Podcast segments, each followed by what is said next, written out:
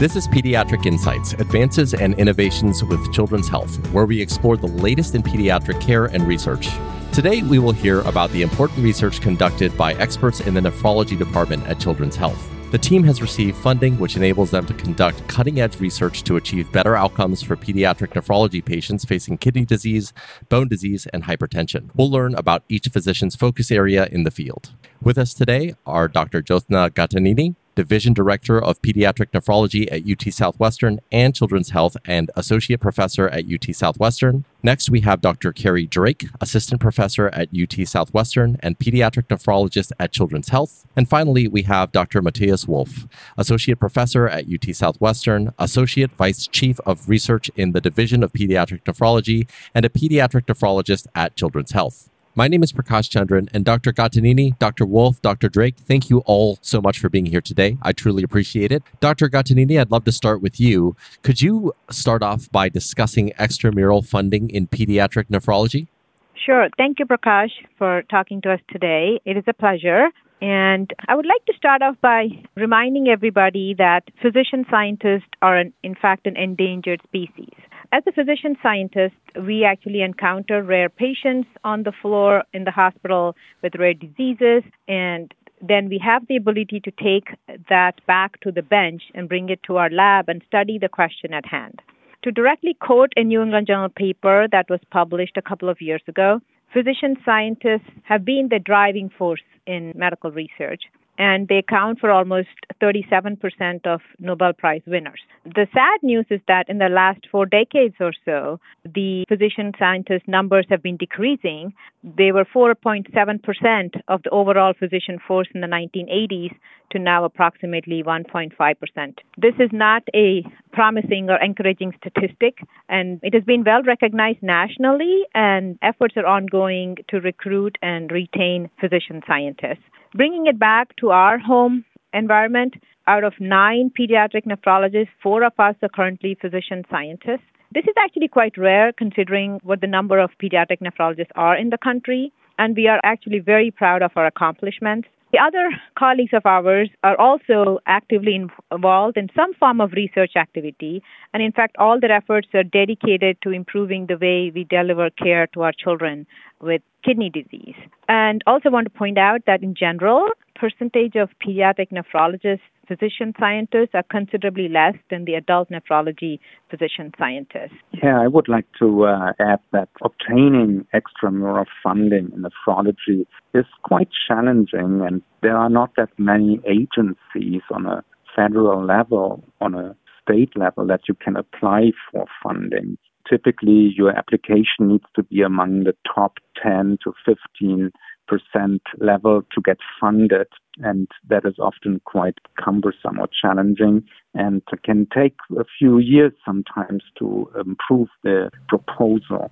Compared to other subspecialties, especially oncology, we don't have any statewide funding really compared to CPRIT, which provides excellent funding for our colleagues in oncology. And then I just want to add along those lines that from my personal experience, you know, I have been a recipient of internal grants, both through Children's and through UT Southwestern, that have really helped me bridge the gap in order to obtain then extramural funding in order to support my research.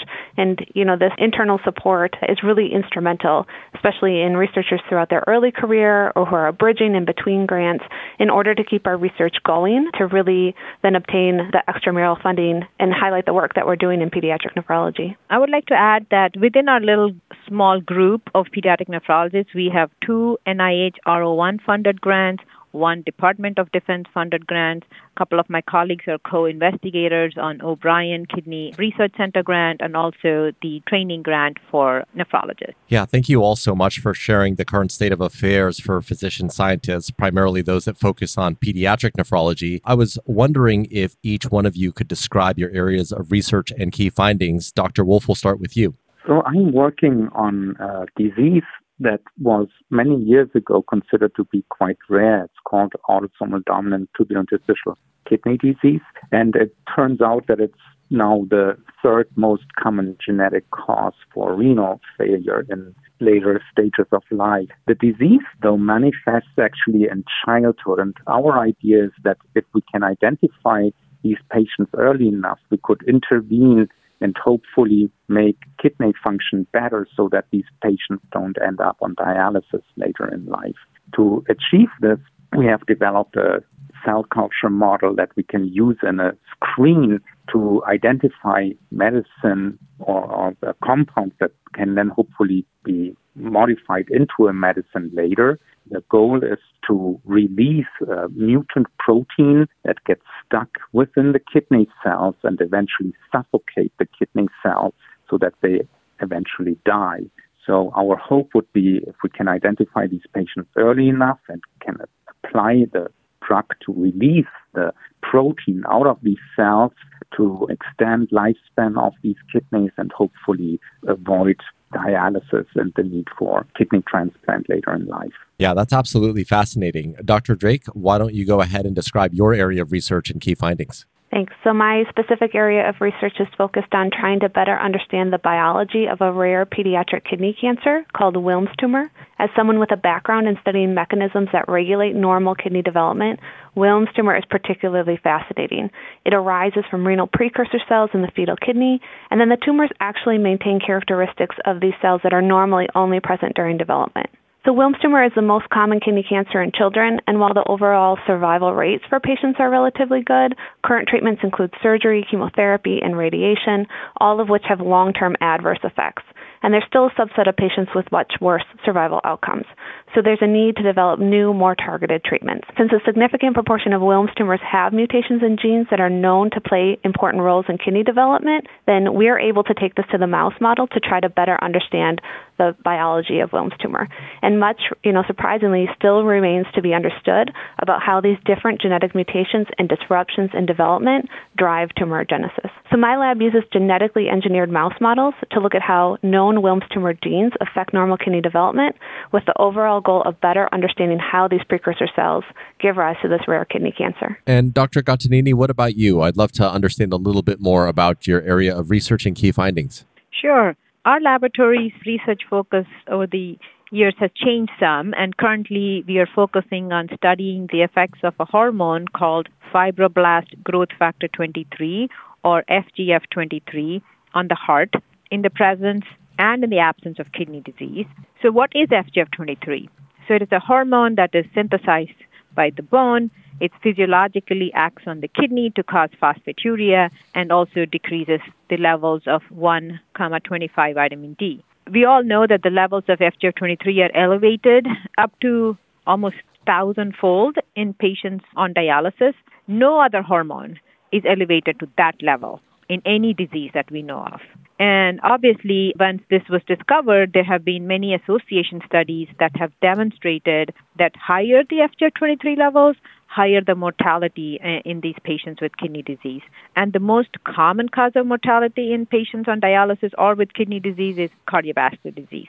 Rather sadly, I would say that despite advancements in diagnostics and therapeutics, the mortality rates haven't recently decreased. And there's a controversy, importantly, regarding the direct effects of elevated FGF23 levels in the causing of cardiovascular disease in patients with kidney disease. To address this question, because it's a critically important question that affects patient outcome, we have designed a unique mouse model where we have elevated FGF23 levels, and we plan to study systematically and answer the question whether FGF23 is a friend, foe, or a biomarker in kidney disease. All of these areas of research are truly fascinating, and I'd love to understand a little bit more about how it actually affects patient care.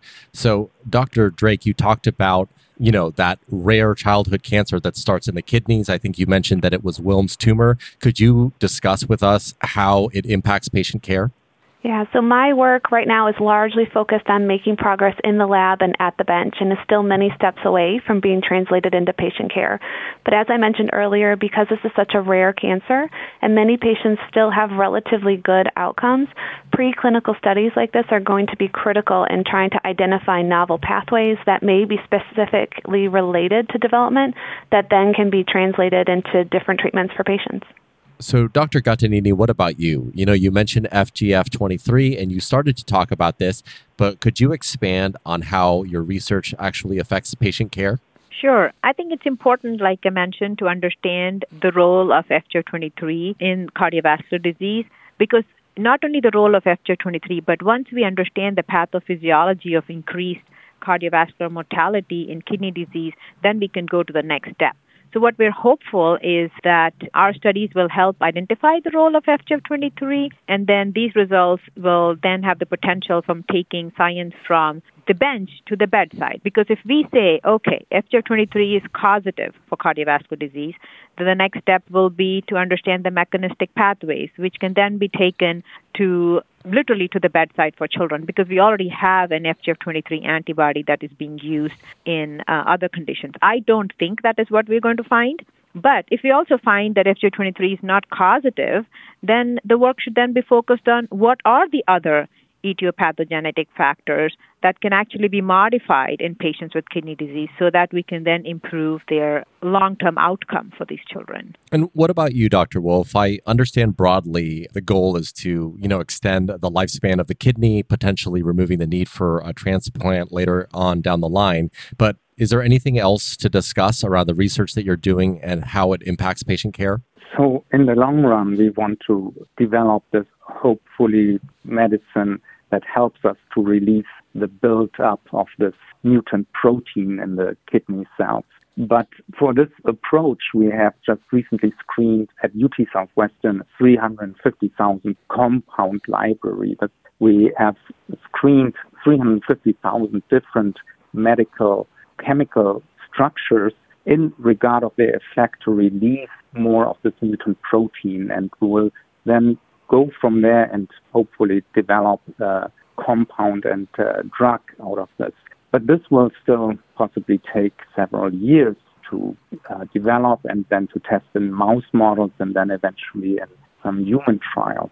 Uh, something that is perhaps realistic in the short run is a screen that we have performed on over 2,000 FDA approved medicine. And among those, we have found one drug that is uh, already used in the nephrology field that looked quite promising and may not be as efficient as the newly designed drug, but may perhaps offer an interim solution. And we are testing that out currently in mouse models. Now, just before we close here today, Dr. Gattineni, is there anything else that you'd like to share about the work that the nephrology team is doing at Children's Health?